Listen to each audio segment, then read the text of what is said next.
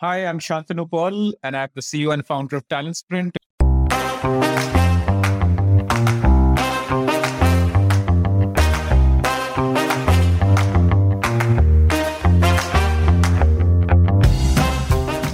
The word boot camp has a fascinating history.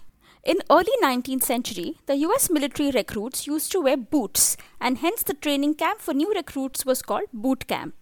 Over time, this work started to mean an intense training program for a newbie to any field. In the US, software boot camps took off about two decades ago, in which students would immerse themselves in learning to code with the expectation of building a career in tech. In this episode of the Founder Thesis podcast, your host Akshay Datt is talking with Dr. Shantanu Paul, the founder of the edtech startup Talent Sprint. Talent Sprint is the market leader in high end deep tech boot camps for young working professionals, helping them to acquire new age tech skills which open up lucrative career opportunities for them. In this conversation, Shantanu talks about the journey of building up Talent Sprint with very little external capital, pivoting from an offline business to an online business, getting acquired by NSE, and the road ahead for Shantanu. Listen on, and if you like such insightful conversations with disruptive startup founders, then do subscribe to the Founder Thesis podcast on any audio streaming app.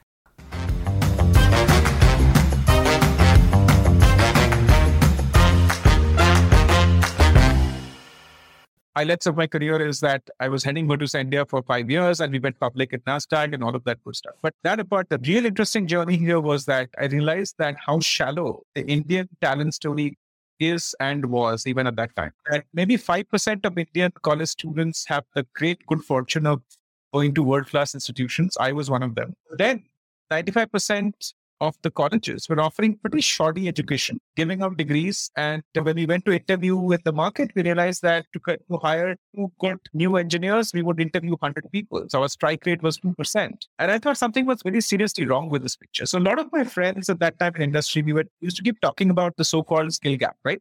I was also active in NASSCOM and uh, other industry bodies. And uh, the favorite armchair topic of discussion was how do we solve the skill gap? Somebody should solve it. Academia is doing this wrong. Colleges need to do a better job. And after a few years of that, once I was done with Virtusa, and Virtusa was already on its way to become a big company. And I thought I should go and do something new. And this time I should do something India facing and not US facing. I How many people did you hire those five years at Woods? Or like how many were you hiring every year? So you want to guess the total number in five years? And 10,000? I don't know. Uh, it, was, it was 6,000. Yeah. Wow. Yeah. So it was a very large hiring operation and non-stop hiring operation. And and I think that I think we all had uh, almost I would say a repetitive stress injury aside from that experience, and we realized that this is not the way to look at talent. We figured that we need a new solution in place where we realized that we can't just lecture the colleges and tell them to do a better job. They just don't have the system for it, and it is not the college's job is not to produce and I have a strong view, which many people in industry disagree with. My view is that a college education is not supposed to make you learn the skills of a job in a particular company. College education should prepare you for problem solving. You should be able to solve good problems in a good way. And you should develop the skill of problem solving in college.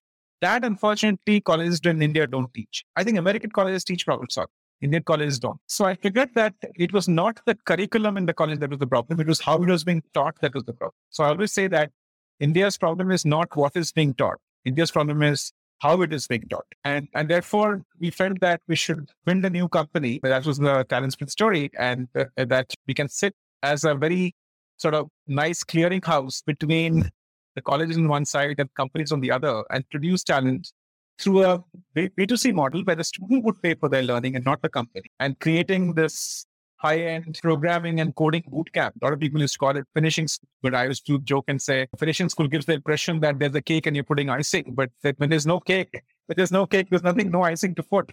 So I figured that we call it a software coding bootcamps, and that's how Talent Sprint happened. Uh, had bootcamp as a terminology taken off back then? Today, the word bootcamp is used a lot by a lot of edtech companies, but was it? Yeah, it was it was definitely taking off at that time. I think by 2010 the word bootcamp had started. US also, if you look at the US market, the coding bootcamp started to appear in 2012. Some of the early ones like uh, General Assembly, Flatiron, they're all 2012 vintage companies.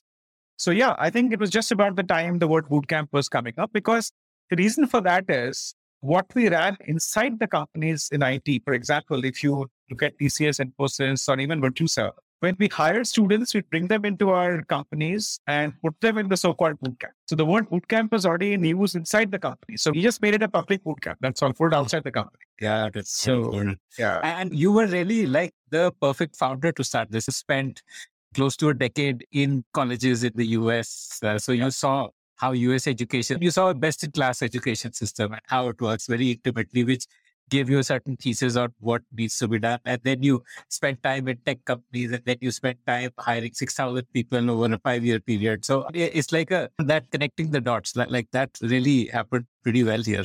Yeah, no, nice of you to say that. I think, I think there is some truth to that. But I also say that sometimes I say that my problem is that I look at the supply side of any situation that I'm in and I find the inefficiencies and I then try to form the company on those next supply side. So I tell people that if I do it long enough, I'll end up building a primary school. Okay, that's interesting. What this is like a very philosophical question. There are two ways to look at building a business. One is that you focus on building demand, and if there is demand, then you will figure out supply. Or the second is you focus on creating supply. Uh, if you create good quality supply, the demand will come. Uh, what is your view of this? No, I think it's not really either or. I don't think uh, demand implies that supply will happen or supply implies that demand will appear.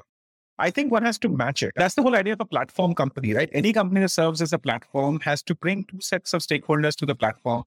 On one side are people who have a need, another side of people have another set of needs, and the platform connects the needs, right? In our case, we had a B2B side, which is the conference, which need talent, which is ready to deploy. They don't want to spend money and time training people. And then the other side, there are people who need jobs, who can't get those jobs because they don't have the skills.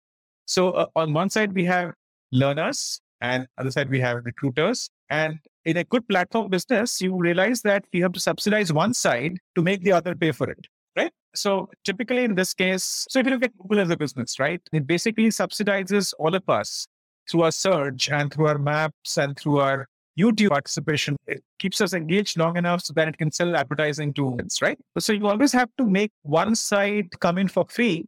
So the other side will pay for that access. So in our case, in after a lot of debate, we concluded in Talent Sprint that we have to make the jobs free. So the company should come in able to hire with no friction. So that just like they go to a campus and hire in a college, we have to make Sprint be a new kind of virtual campus and make that free. But then when the jobs start to appear, the students will come and pay you money to be in that system. And that is which also like correlates with existing consumer behavior because existing behavior is the same. You pay for a college education. You're not paying for the degree, but you're paying for a job that you get as a result. That's right.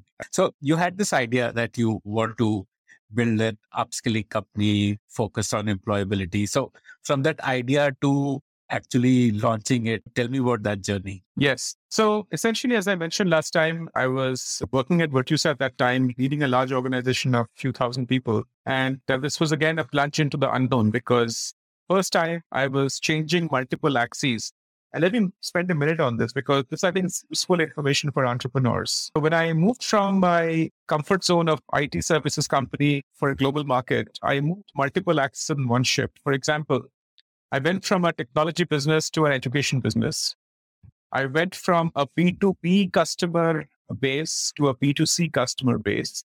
And I went from an international customer clientele to a domestic Indian clientele all three were pretty radical shifts. And I think if I had thought about it deliberately at that point in time, I might have scared myself. But in hindsight, I realized that one of the struggles of why it took us so long to get Talent Sprint going, the early days, one of the struggles that I'd love to talk about is because I think as entrepreneurs, as the leading team, we were essentially moving into a going away from a comfort zone to a completely new way of doing things for different market with a different set of priorities. I think that was certainly an interesting experience. So anyway, long story short, I quit my job at Virtusa, gave them like some four or five months notice saying that I'm happy to transition and I'll be leaving. And, uh, and that was a good move because it also led to some of my former colleagues who I'd worked with before, were also at that time working in large multinational companies. There was a common view among many of us that we should do something in this space. And some of us came together at that time. And I'm happy to report that of that maybe 10 member team that got together in those days, 12 years ago, I think happy to report that five of us are still in the same place. So that's not a bad accomplishment as a core team. Mm. Yeah. So and that, that has been the heart of it. Came together as co-founders or like some were co-founders, some were early employees? Yeah. So yeah. So we had co-founders and founding team members. So we were about 10 of us and and then uh, three of us were i think more along the lines of the senior team so me and my former co-founder madhumurthy and jay chaudhary all of us were running multinational companies at that time and we all had this great inspiration that we should go do something more meaningful. I think the purpose, I think a purpose driven company, the idea of an impact thesis, all of that excited us. And if you remember the time, 2008, 2009 was also a time before the global crisis, of course, but 2007, 2008, India was going at 8, 9%. The economy was booming. The IT sector just before the global crisis was doing really well. And there was a lot of bullishness that we all had saying that good time to do this. So yeah, I think it was a leap of faith. I think a lot of people ask me subsequently that what's wrong with you guys leaving comfortable jobs in large multinational companies and going out and roughing it in the education space. I always said that I, I make fun of it by saying that I tried to play golf for a while and I got really bored. So I had to do a startup. Yeah. they say that the best made plans was to meet reality. They rarely survive that. What, what, were some of those early struggles? You had a plan in mind, but uh, I'm sure there must have been a lot of struggle until you finally found your footing. Uh, tell me about that. I think the biggest struggle was external. Just as we were starting the company, the global crisis happened. And with that, a lot of the enthusiasm that was there in general in the market, the euphoria evaporating. I remember we had said that we should raise capital quickly.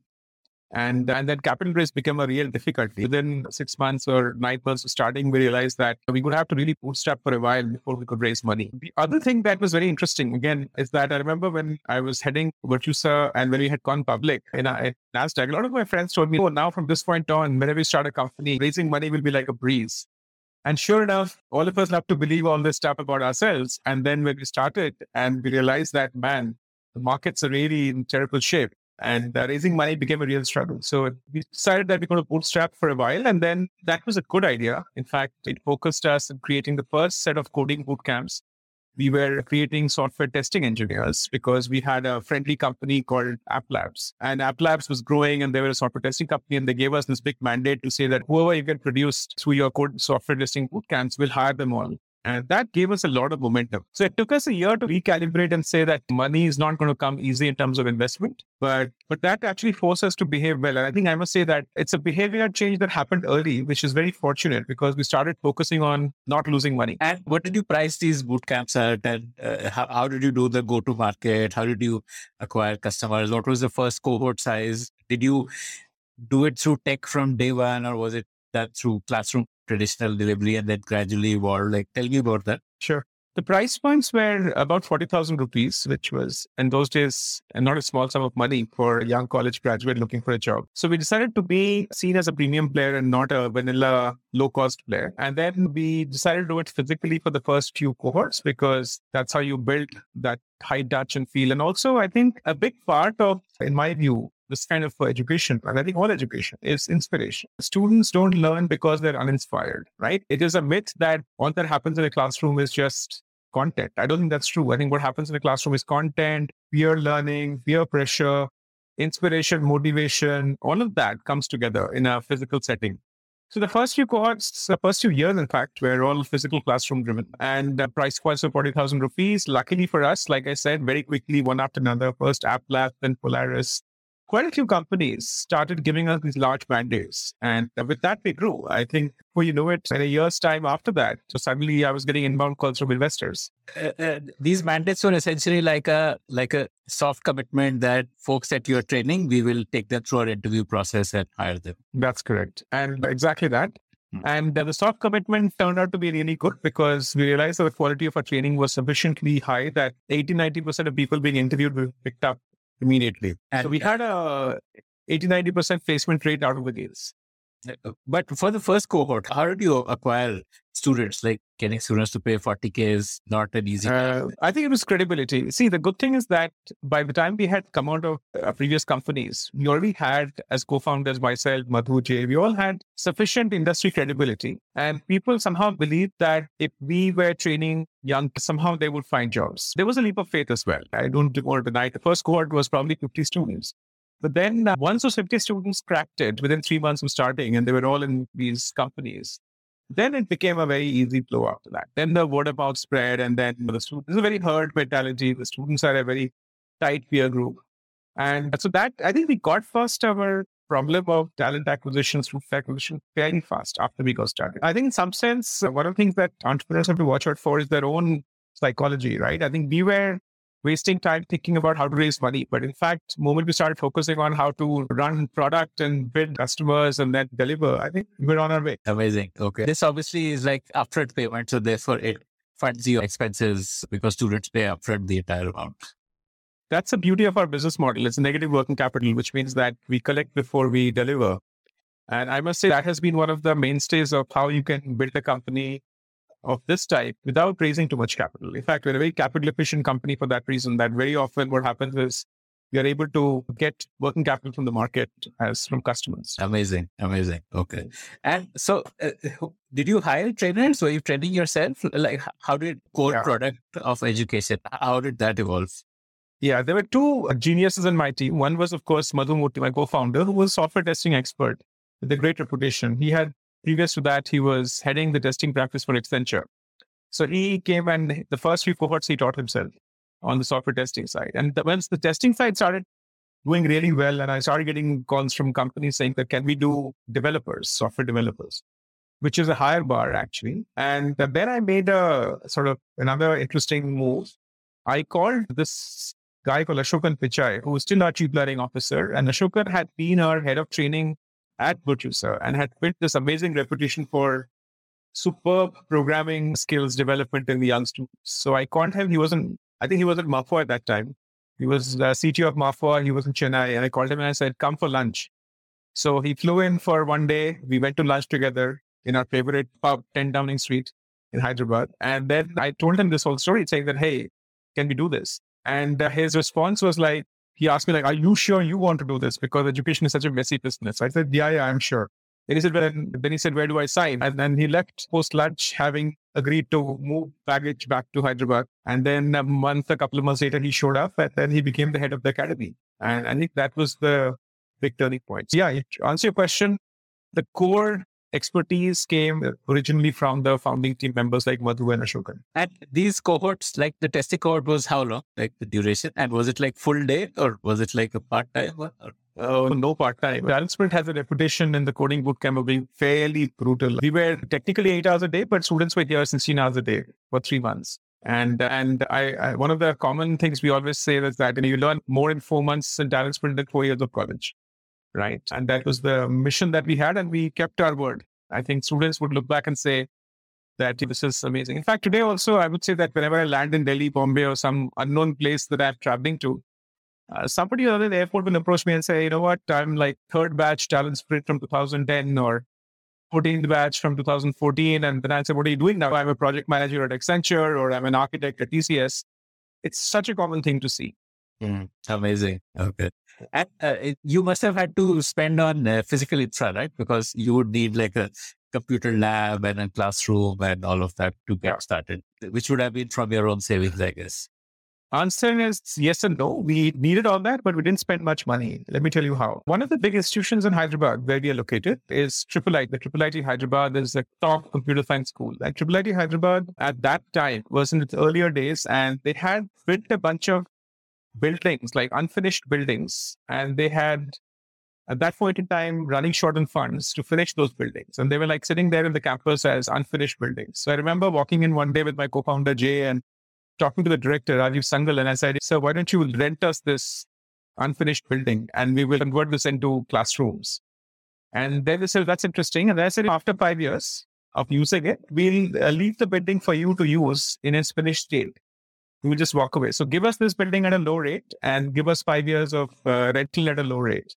And that's it. And I must tell you, that was the best thing we ever did because very soon students are coming saying that, oh, I'll spend inside Triple IT and Triple is such a great institution. So we are going to Triple IT campus to get trained. And that going to Triple IT campus to get trained gave us enormous aura. So what turned out to be like a very good solution also became an asset as we went along. Amazing. By when did you set up the Triple IT campus? I think within 2010 summer we had moved in. So a year after we really got going. Yes. And then we did five years there. And I think our reputation as a high-end institution began because Triple IT's aura was always rubbing off on us. Okay, amazing. Like year one, uh, what did you close at? Like uh, how many students or what top line or whatever? How did that evolve over the subsequent years? Yeah, it's been a, it's been a long journey, but I would say that the first year I think we did about four or five crores. Hmm. And we did It's pretty phenomenal for a bootstrapped startup. Yeah, correct. And then, of course, we started getting more and more focused in terms of building out our teams and so forth. So I would say first year we did probably about four cohorts or five or six cohorts. I would say five or six cohorts we did.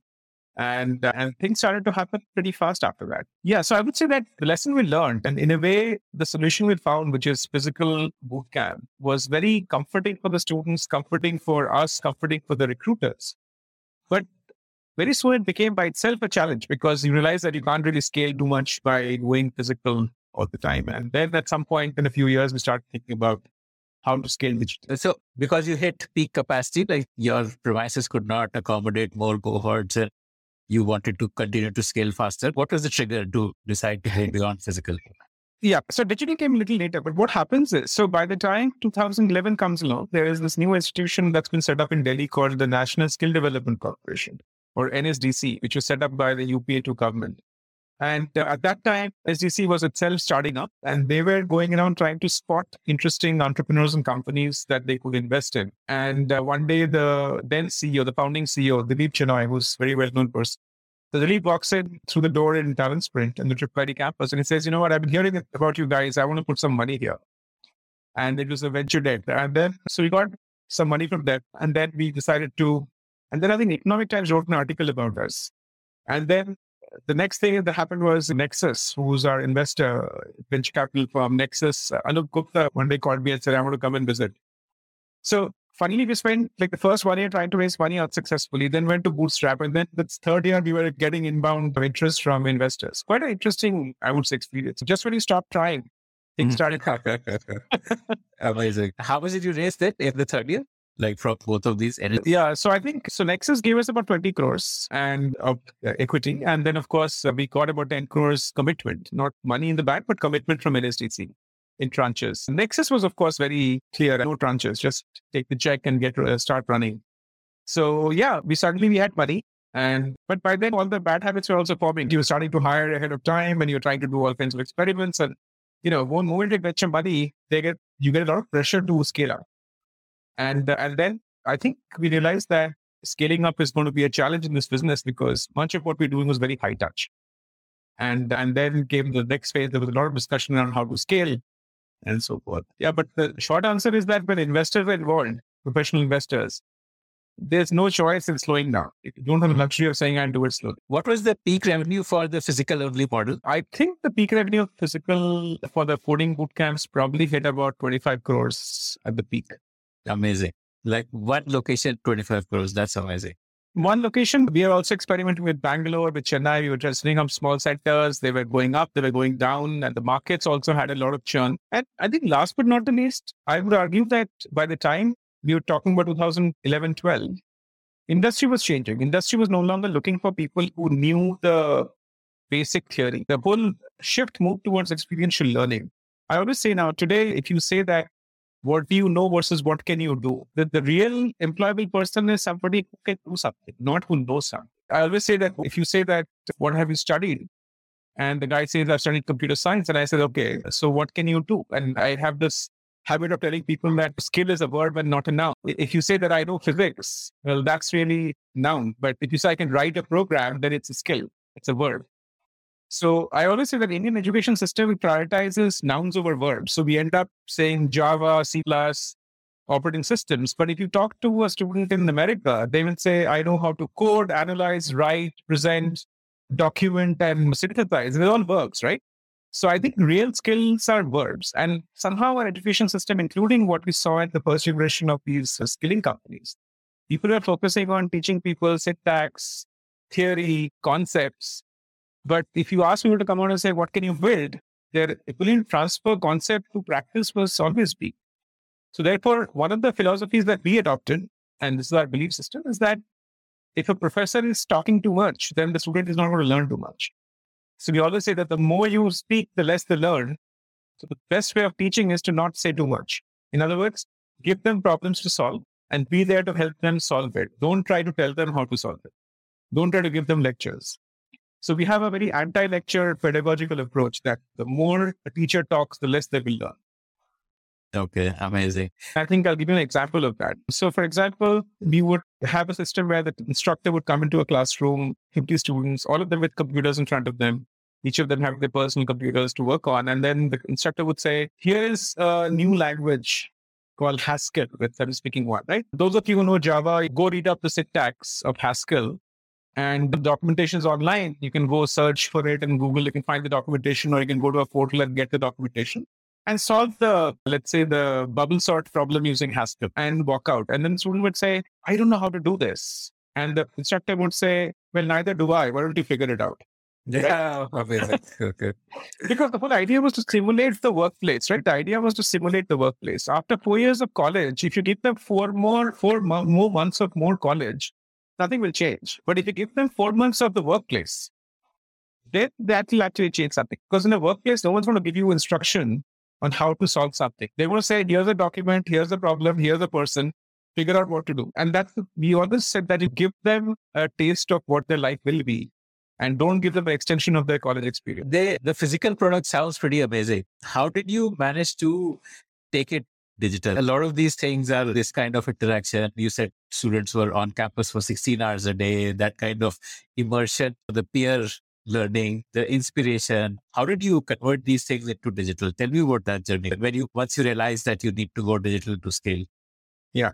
Let me tell you what actually happened right along the way. There's a bit of a, we have at least two or three pivots along the way of this company, right? This is what today is not what was happening then. We have multiple steps in between. So I got to fill in at a high level.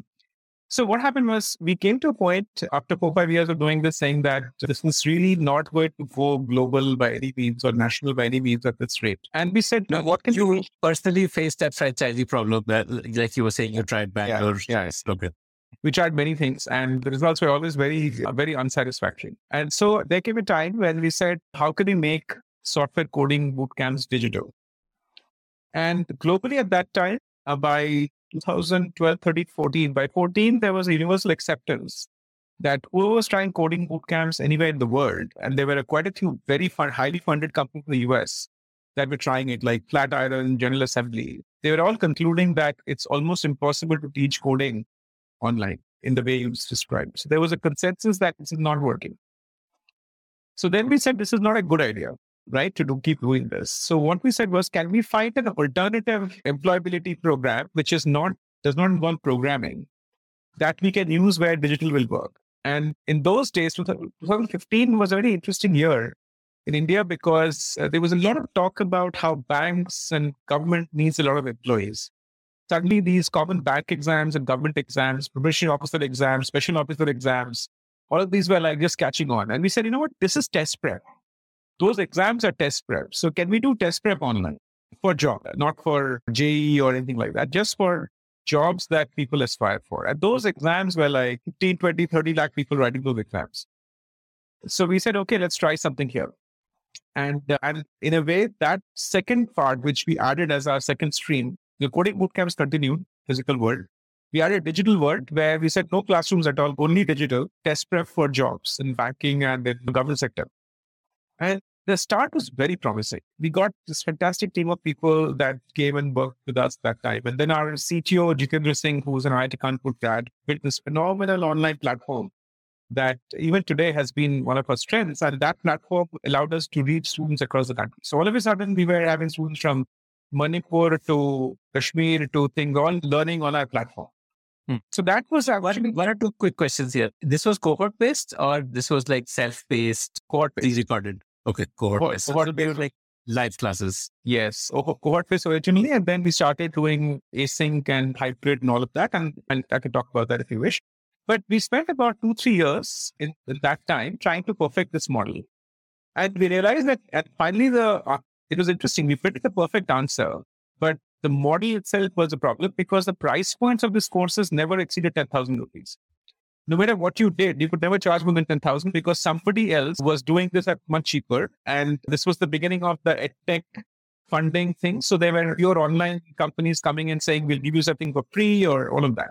So we started running into this problem of comparison thing that, okay, we have quality products, we have great outcomes. But the kind of students who write these exams where budgets were capping at 2000 to 5000 rupees. And then we realized that this is a, another problem that we had problems in the first model that we're trying to solve through second model. The second model has new problems to solve, which is how do you charge 20,000, 30,000, 40,000 for this model? And finally, again, after trying for some time, we concluded that this is not going to be the way we want to build a company because we are just spending too much time trying to create a low price product. Even though everything we had in the system was high touch and high, high technology, great customer service, all of that. So great reviews. And I think we built that business to about four or five crores. And then we lost interest because we said we cannot make this a big business.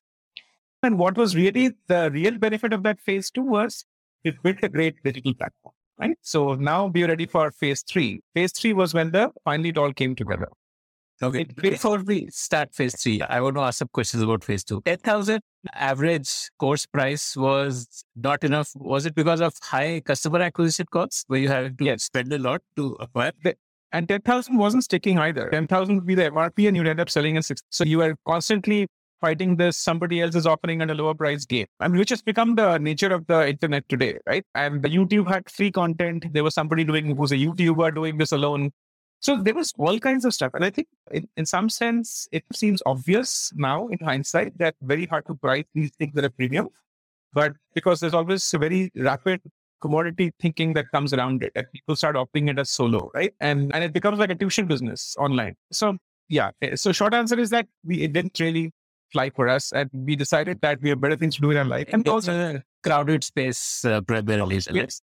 Yes. And there was a also a question that, okay, technology platform part, how do we differentiate ourselves? Because we are ultimately tech guys coming from the tech industry. And uh, if we can't really scale up our core technology training, then why are we doing this sideshow? Yes. There was an internal debate saying that what special value do we bring to this? Is there a better way to teach that we are bringing? Mm. Anyway, so what happened then was a decision, and I must say one of the more interesting decisions where I one day just told that we are shutting this business, mm. right? Mm. And there was a hue and cry from one set of people in the company, and another set of people said, "I think finally common sense has prevailed, so let's shut the so, so that was an interesting phase, but I would say that everybody agreed that we need to go back to our base. Mm. And then came the third I think I would say the most important piece that fell, fell in place when and this when is this? When uh, this is about uh, yeah, 2015, 17, I think we, uh, yeah, late 16, early 17, we shut down this business. Yeah. So then at that time, uh, something very interesting happened. Triple IT Hyderabad itself, which historically has been a very, I would say, academically pure organization. And they have their bachelor's, master's, and PhD programs, etc. Suddenly one day, one of the deans is in my office and uh, he's a friend for many years. And he says that, are we not reading these newspapers? At 2017, remember, was the first time the Indian media went crazy about AI, right? There was this study to write about AI and how AI will change everything, all the jobs will vanish and IT will disappear and so forth. And I also started noticing something very peculiar in those days. 2017 was the first time in my life I remember getting on a plane in India, in an Indigo flight, and realizing that until then, I was always watching IT professionals who were working in the IT sector. I'm talking about now working professionals, not freshers, but people in the industry. They would all love to carry until 2017 this fat book called Program Manager, Project Manager Certification, PMP. Mm, yeah, PMP. Certification. Yeah, yeah, yeah. PMP, right? yeah. yeah, yeah, PMP books were very popular in those days, and every techie was trying to become a project manager because that's how they got a career growth enhancement. So if you became a manager, you would then get to manage people. If you manage people, then you had more esteem and prestige, and then you would get more money. And your marriage market would be much better. And God knows what else. This whole idea that you want to be a good IT professional, you start becoming a manager and you escape technology, right? So then in 2017, that started changing. All of a sudden, the PMP books disappeared. People were carrying data science books. They tried to carry AI and machine learning books. And I said, this is interesting. And I had, yeah, exactly. And I had this theory that maybe the wheels are turning. Maybe we will see a rush from management to technology again in terms of skill sets. And the media did a really good job of scaring people, saying that if you are in the IT sector and you don't know AI and all of that, your days are numbered. So I'm sitting in my office talking to Ramesh, who's from Triple IT, and Professor Ramesh Loganathan, and we're sitting and having this conversation. We said, you know what? Triple IT is one of the best AI faculty in the world. Why don't we start a program for working professionals in AI? Right? Upskilling IT professionals in AI. And that really was the big turning point because everybody loved the idea. And we said business schools are really famous for start running executive education in, in, in leadership, in strategic finance, and all of that good stuff. Why don't tech schools, the best ones, run executive education? Because the future of executive education might be technology and not management. And, and that insight, I think, was powerful. And we decided to launch the first AI learning program between Triple IT and Talent Sprint, which was an instant hit. And now all our strengths were playing to us, right? We were a tech company, we were having a platform, we were doing classroom, we were doing online, and all of that came together. And from then on, I think we got the third big lift. And I think that pivot is what got us to where we are today. Okay. Uh, what did you price this course at? The AI ML course? Off the bat, we were doing 2 lakh rupees per student, right? Because these are working professionals and these people have disposable income. And for a young professional, learning is a way to get the first job. But for somebody who's 30 years old, who's got an IT career, has two mortgages to pay, two kids in school, the, they are buying career insurance, right? For them, it became a really important decision because people are more scared of what they lose than what they can gain, right? So in that sense, when we have something to lose, people become far more focused. And plus, of course, if you're in the IT sector for 10 years, you have disposable income. And and and then we are able to show that this was starting point. Once that became successful, IIMs and IITs started coming to us, right? And then we started creating this programs. Today we have like 30 such programs, not one, across various and so we essentially we realized that we are good at young professionals coding boot camps. We are good at working professionals to do upskilling of new technologies. And once that got going and the pandemic happened, then the coding boot camp, everybody accepted that yes, we can learn coding online as well. I think the pandemic was the first time that young professionals also accepted that we have to and we can learn coding online. So here we are after all that. Okay. This uh, AIML course was how long, the duration? Yeah. All of these programs that we offer for working professionals were about six months, about 120 hours to 150 hours total on weekends. So they would be like five, six, seven, eight hours of commitment per weekend that a student would have to put in. And they would attend a lot of live lectures online, sometimes come into the campus, do a lot of lab work online. And, and all the good things we had put into our system in the second phase now the technology platform was our biggest differentiator. But to answer your question, working professionals like part-time, six-month, weekend-only programs, and, and that's largely a 80% to 90% digital game. And did you need to offer placement support for this? Because these are only working professionals, so I yeah. They don't need it. Working professionals don't really need placement support. And one thing we also decided was that if you see too many people asking for placement support in a working professionals program, you're probably attracting the wrong kind of working professional. Because these are people probably are struggling in their current jobs and they're therefore using us as a placement engine. So we decided to offer more networking services rather than placement services. And by that, so let's say today there'd be often companies coming to us and saying, we are looking for a bunch of data scientists. We know you have this great computational data science program with IISc Bangalore. If we post a job in your system, could you please ask the people in this program who was interested can apply? And we would take consent from the students and post it to them. So we play the role of saying, okay, here is some opportunity for you if you want to apply. But we never say that we will help you find a job. That we only offer to the young professionals. Okay. So, uh, how did the sales happen then? For your young professional courses, the job was a big part of spreading word of mouth, helping you get sales. Over here, how, how did the sales happen? How did you do your lead generation? How was the conversion done? Uh, tell me about that. So the first and foremost marketing brand that came to us is that Triple IT, IISc, IIT Kanpur, IIT Calcutta, they're all partnering with Talent Sprint to offer joint programs. That brand itself had a word of mouth. Then there was then there is LinkedIn. LinkedIn is perhaps the biggest place for us to announce new programs and promote existing programs, talk about success stories and so forth. So then LinkedIn, uh, the LinkedIn marketing, we spend a lot of money there. we also spend a lot of money on Google AdWords, which in any case, everybody and anybody who wants to search for something will go to Google and search. So if they say data course in data science, if you type, you will get programs from us. So we were doing a lot of that. So it became a digital marketing. Digital marketing became very big for us in this process. And I would say today, the biggest differentiator is that we are a serious platform for serious learners because serious learners want an ISC, I have intense experience. Because while it is glamorous to say I'm taking this program, these programs are also very brutal in terms of their expectation from students. And these top schools don't like giving out exec education certificates just because somebody's willing to pay. They want to make you really slog, right? So therefore, we have taken a view that we want to be a platform that offers serious programs to serious learners. If you're a non-serious learner who wants to get an easy certificate, we are not that platform. And that itself has a brand. So I realized after a while that taking a posture that we are not all things to all people in executive education, I think that gave us a lot of brand as well. Take one simple example. You look at IISc Bangalore, a number one ranked institution in the country for so many years. They have only one in the entire 120 year history. There's only one private partner with whom they have worked, which is Talent and they continue to work with us to launch new programs. So we therefore created that premium effect. And uh, that I think has been our marketing. Okay. And how does the lead conversion happen? Like you have a like the once the lead comes in, then someone calls that person and uh, takes them through the process. I guess because for such a high ticket, it would not be like an online checkout. No, it's not online checkout.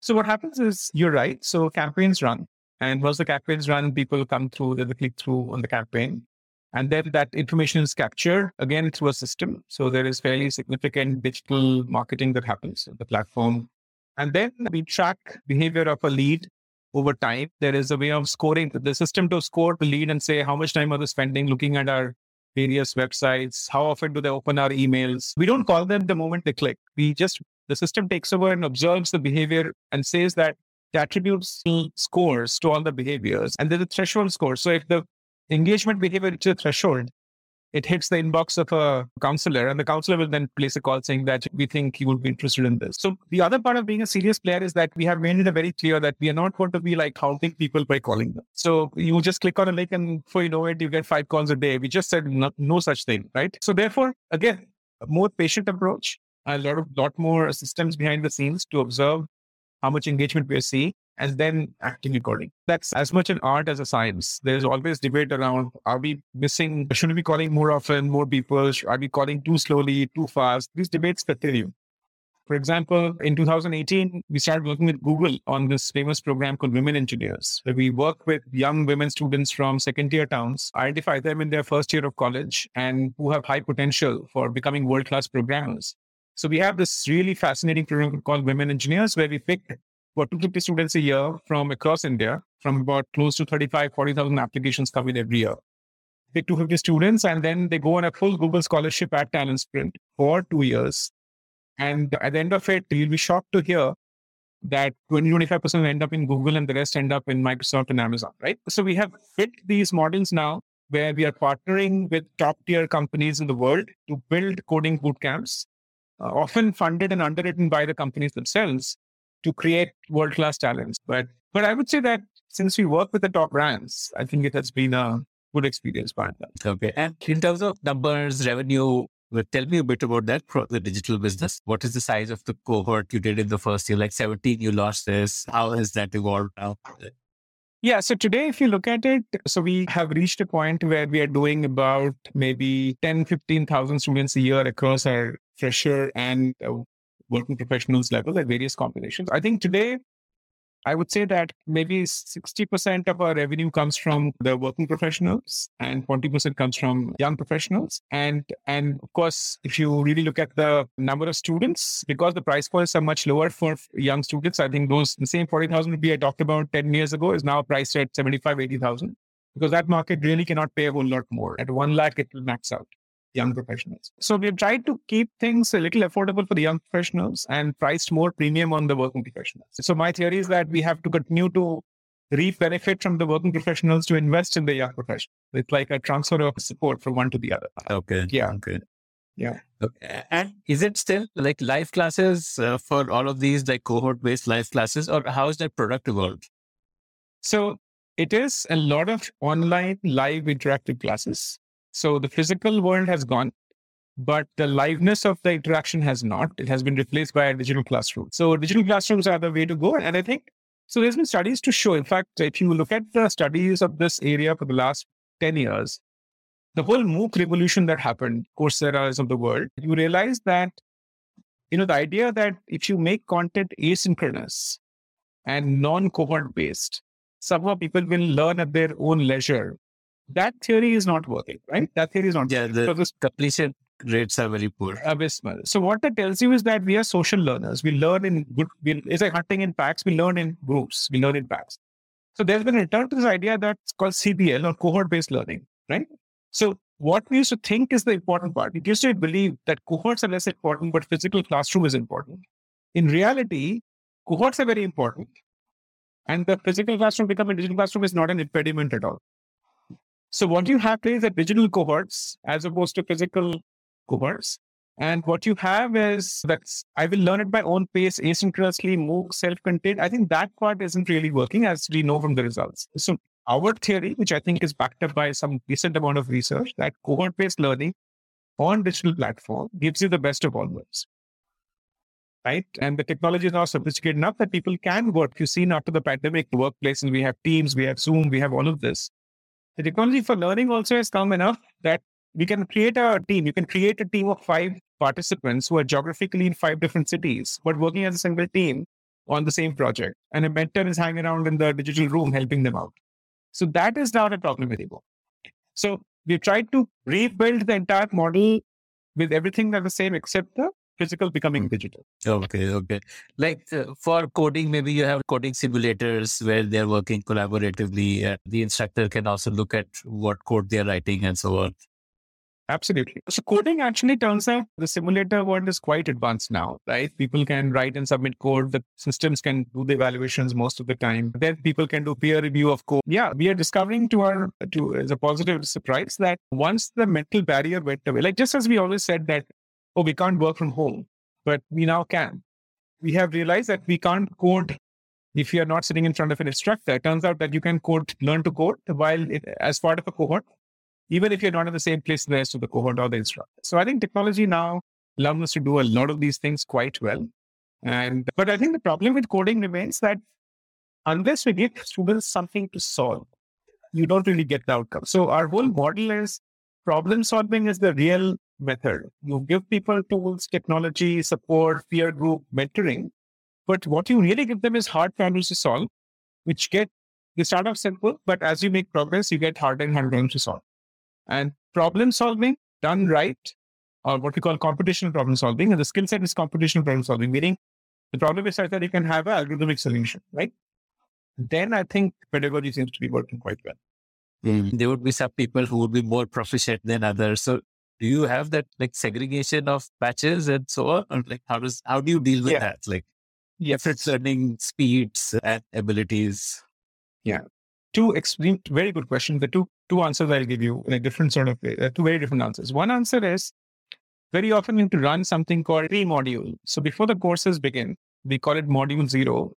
Uh, because people come from different backgrounds, and in the case of working professionals, somebody has been out of college for 10 years, somebody's out for 15 years, somebody's out for five years, very differential situations. So they have forgotten their basic math, basic statistics, and they're here to learn AI, right? All of which you can't learn without that.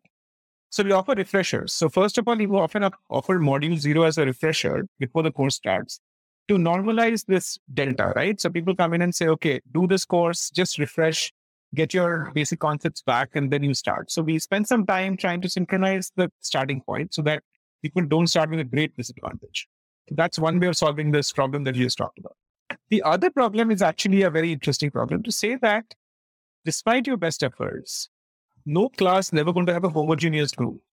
As the class progresses, some will learn faster, some will learn slowly, some will learn at the normal pace. And you can always have people who are overperforming, performing, or underperforming. And this is true for every education system in the world, not just us. And what happens typically in a college or school is that the professors latch on to the overperformers, deliver for them, at best try to pay attention to the performers and the underperformers leave the class very dissatisfied and not being able to even get the basics right. This whole concept has been illustrated quite extensively by Sal Khan from Khan Academy. If you look at his TED lectures, he talks about this idea that, you know, the problem in education is tenure based. We say that you spend one year in a particular grade, eighth grade, and then one year in ninth grade. And he said that imagine if you're trying to build a house in which the architect says that I'll spend three months building the foundation, and then three months, if it's not complete, I'll start building the ground floor And after three months, Radker is not completed with the first floor because our tenure based, right? Yeah. And he said the tenure based makes no sense in education. What makes is outcome based or competency based, what we call competency based. So some people can get to grade eight in three months, some in 12 months, some in 24 months. You must allow them to go through it and complete and get the competency, right? So our education, not proficiency or competency based, it tends to be very tenure based, which is a problem. So now back to the point. In our assessment, so all our courses have ongoing weekly assessments. So the system is observing who's overperforming, who's underperforming. Let's say you and I are the same class. We're taking the same tests together every weekend. You are overachieving, right? You are like performing at a speed where you can graduate not in six months, but perhaps in four months, right? And I'm proceeding at a speed where six months is too short for me. I need eight months to graduate, right? The system is observing this from my test performance and your test performance. System then kicks in and without even having to consult with the instructor, system will start doing things. It will start saying to me that here are three videos that you should watch. Because I looked at your last test performance. You were good in some things, you were weak in some things. If you really watch these three videos, the weak area that you are falling behind, you can catch up. And I can watch these videos without anybody in my class ever knowing that the system gave me those videos to watch. Recommendations, Yeah. what we call recommendation systems. Yeah, yeah. To mind. Yeah. And you may be doing so well that instead of sending you remedial videos, it'll send you the next class. You should watch this before the next class because then you can go through that even faster. So the system, so this is the innovation that we have done, that we are able to create a system behind the scenes with instructors doing their job, but the system is complementing the instructor by supplementing some people, remediating other people, speeding up some people, helping people are slowing down catch up, and all of that purely through recommendation uh, content, right? That's an example of the benefit of technology-based learning. I could never do this in a physical classroom. Yeah. But the tenure uh, is fixed or is the tenure also flexible? Like uh, you have a four month course. Uh, can I take six months to complete it if I'm a slow learner? The tenure, uh, i- if you are learning slow, we will give you more time, no doubt about it. For example, if your final exam is unsatisfying, then you can take another attempt and we'll give you more time. So that so letting people do things for longer is not a problem. If somebody says, oh, this is too simple, I can graduate in two months, I think we can't allow that yet. We don't have a way of letting people graduate sooner. We'll still ask them to do more. But the problems and projects are like the whole cohort is doing those projects and problems together. So That's one. And the other thing is that the more fundamental issue is that in the last 200 years, education has become a business, right? And that if somebody says that, why am I paying so much tuition for two months when I'm finishing Yeah. two months? yeah, And yeah, so the whole business model around things will start to break once you break tenure. got it. Yeah. People will say, you know what, I didn't need so much resources from you. So why are you charging me the same as somebody else? Hmm. We don't know how to differentiate tuitions or pricing. And the whole education system in the world is based on tenure. If you break the tenure model, a Hmm. lot of business models will collapse. Got it. What about when you go to a college, you're not just interacting with your batchmates, but there are multiple courses and you have that community which gets built around the college and an alumni. Like a, once you're an alumni, then there's also a lifelong thing. So what are some of the things you're doing there, like to enable that sort of community as an asset? Yeah. And like a lifelong alumni, Yes. like that alumni base as an asset. We are building an alumni connect system, which is in early stages and it's going okay. But I think by definition, we are not a full scale educational platform, right? We don't give out degrees. We don't hold people for years and years. It's not a four year, not a two year model. We are essentially an intervention, right? Why do people need us? They need us for an intervention, right? So therefore, our ability to create a lifelong bond is, in my view, fairly limited. However, it's critical because most people will not consume our products multiple times. It is important for us to build a great word of mouth for referrals. So we need a referral system, and therefore alumni are our best referral pos- possibility. And then we have a 40% referral rate even in a coding bootcamp business and so forth. Yeah. So the point is that yes, building an alumni connect that is successful is a dream. It's something we are pursuing. What is the percentage split of source of conversion? What percentage comes from referral of students? What percentage comes through digital marketing? Yeah.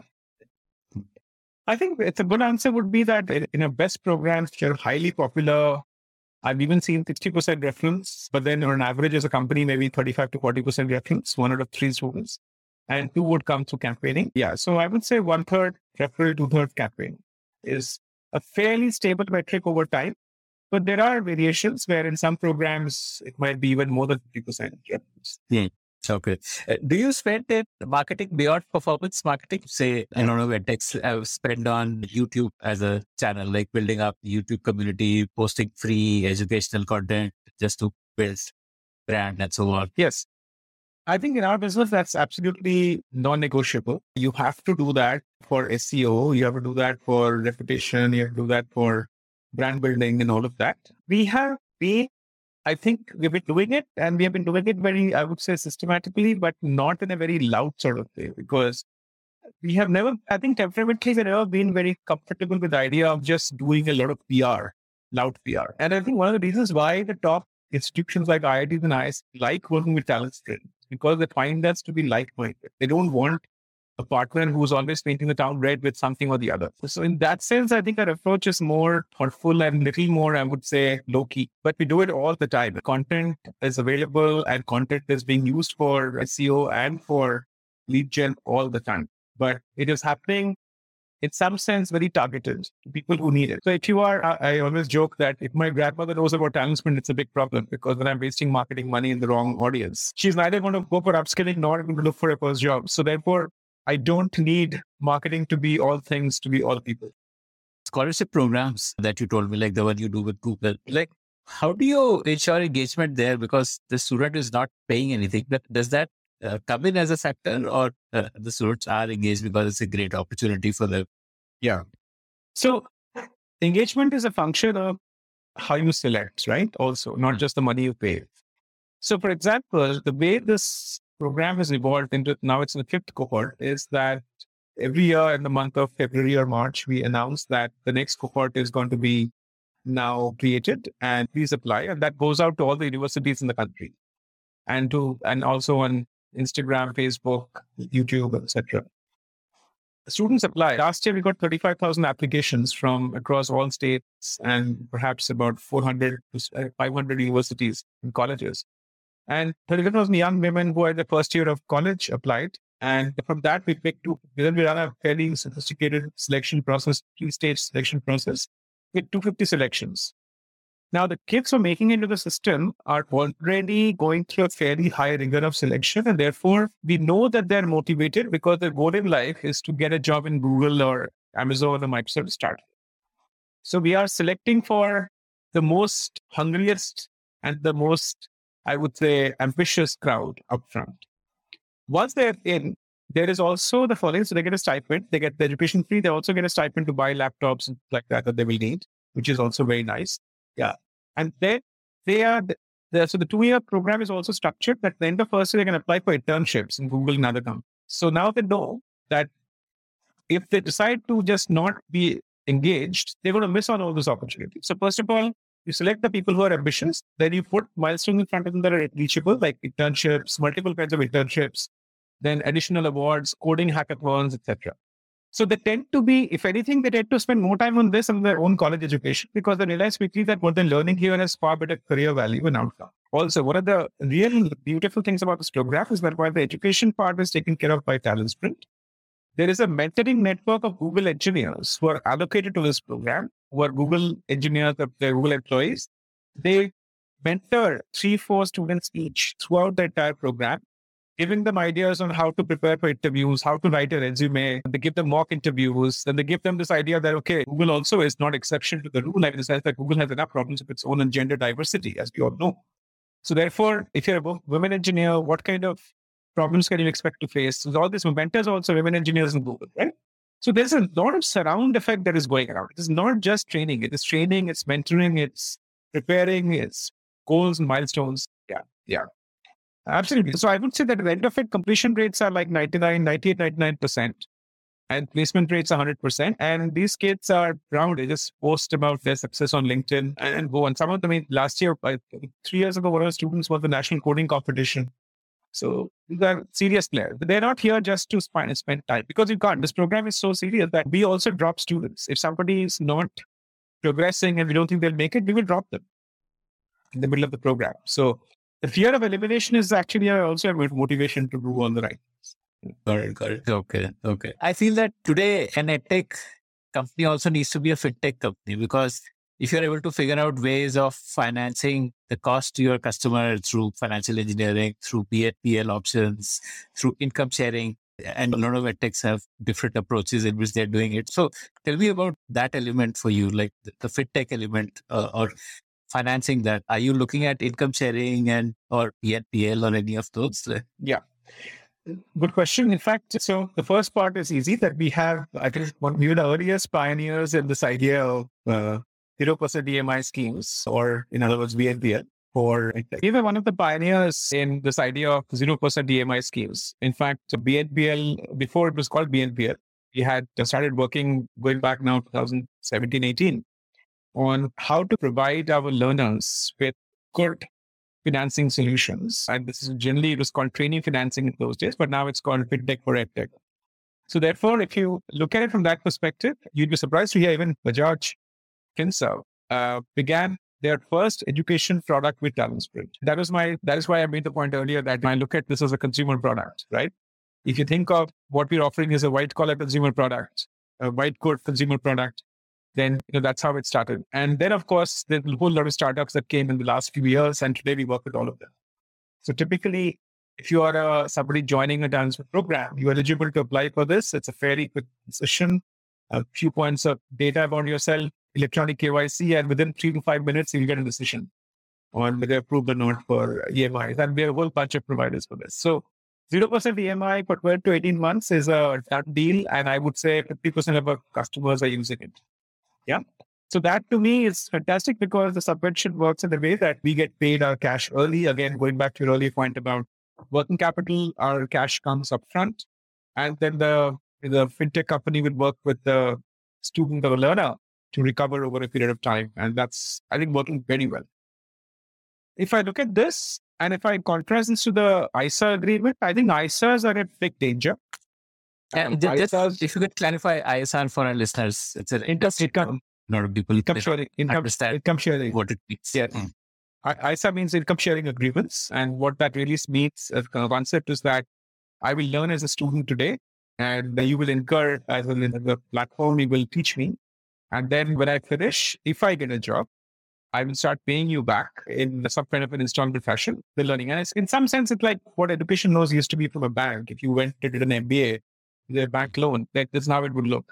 Right? I think like venture debt, I guess, where it's a yes, yeah. percentage of what you right. Now there are there is data from South America and other countries that income sharing agreements seem to have worked for many companies. But in India, it has not worked for many companies well and certainly has not been something that we have been very comfortable with. Because frankly, the delta between when the costs are incurred and when the revenue comes in is just too low. It's like having a cash collection cycle that is two years or three years behind the delivery. What that does is it actually is obviously very bad for our cash flows, but it's probably even more insidious in the sense that many students, when they are successful, do not attribute their success back to the people who put them through the system. So, what next for you? Do you see this as your final journey, or is there one more venture in you? I, uh, yeah. So, I have, I mean, I can give you a lot of answers to that question, but to summarize, I would say that I have another year to go on this particular. So, it's a three year CEO contract that I'm working on. And, uh, and I've told myself that I do not want to rush into my next what next because I don't want to fill up my current time with the anxiety about the future. So I'm just living it in a much more comfortable way. I have a lot of different interests. So I can see myself as one thread doing another gig as an entrepreneur. I can see myself heading a much larger organization, either for profit or even non profit. And I can see myself becoming a writer and a podcaster, much like you. That's another thing that I've always wanted to do. And I'm also, by the way, I have a lot of interest in, I'm a huge foodie and a chef. So I love all that. So, you know, who knows? Mm-hmm. I have no idea what I'll do, to be honest. Uh, one last question. Where does uh, Talent Sprint stand in terms of the overall executive education market? Who are the other major players and where would you rank? Sure. Would you be in the top two, in the top five? Yeah, I think we'll be in the top five if you go by revenue. We'll be in the top one if you go by who is profitable and who is not. Yeah, but, right. but if you go by revenue alone, I think we'll be in the top five. There are the, uh, other players like Upgrad, Great Learning, which got acquired by Byju's, Scaler. Yeah. Yeah. Anyone else? Or yes, yes. No, you got three good names there. Upgrad, uh, Great Learning, Scaler, but also Emeritus, okay. Simplilearn. Yeah. Hmm. So these are the and then talent sprint. I think it's four or five, six names hmm. will keep hmm. rotating depending on what it is. I think hmm. if you look at purely from a perspective of, for example, we have a very strong presence in financial service and banking programs, right? Like tech and all that, which I think we are unique in that sense. And that also is the reason why NSE was attracted to us. The other thing that we are good at is, for example, I think if you look at the quality of partnerships with Indian uh, blue chip academia, then I think we have the most sought after partners. But if you look at it from the point of view of saying that who's making the most noise in the market, certainly we are not that. And so somewhere along the way, I think perhaps by design or perhaps by accident, we have come to be seen as a serious player trying to build a serious approach to this space and doing it more patiently with a more thoughtful approach and avoiding all kinds of fanfare and gimmicks. So that's so we are a bit of a anachronism in this era. What is your India versus outside India revenue split and what's the roadmap there? Yeah, so we just started our international operations a year ago, and uh, very in a very happy manner. I was happy. I'm pleased to note that if you look at what happened, the Women Engineers program with Google in India was so successful and became such a template for how Google wants to do this kind of work around the world, which is inclusion in, and diversity and equity in education and learning. So we got invited a year ago by Google to set up a similar model in the US for minority-led institutions. As in the US, in the Silicon Valley terms or modern economy terms, Asian Americans, Indian Americans, and white Americans, urban, are the winners. But if you look at African Americans, Latin Americans, and rural white Americans, they are not the ones who are participating in the new economy. And therefore, that's another correction that is in the process of getting addressed. And Google asked us to replicate the same model of women engineers that we did in India in the US. And we set up a program called TechWise. And TechWise has started the first cohort is on 100 students across five minority led institutions across the US are already running. And uh, this is, I think, a great place to start because being invited by Google to set up a US operation was a great moment of pride for us because we didn't have to go and do any marketing. We just got invited to set up the US operation. So early days, this year we contribute a good amount of revenue, perhaps almost five, 6% of our total revenue. But I'm very optimistic that the kind of support that in that particular program is getting in Google in the US, that can expand significantly in the coming years. I'm hopeful.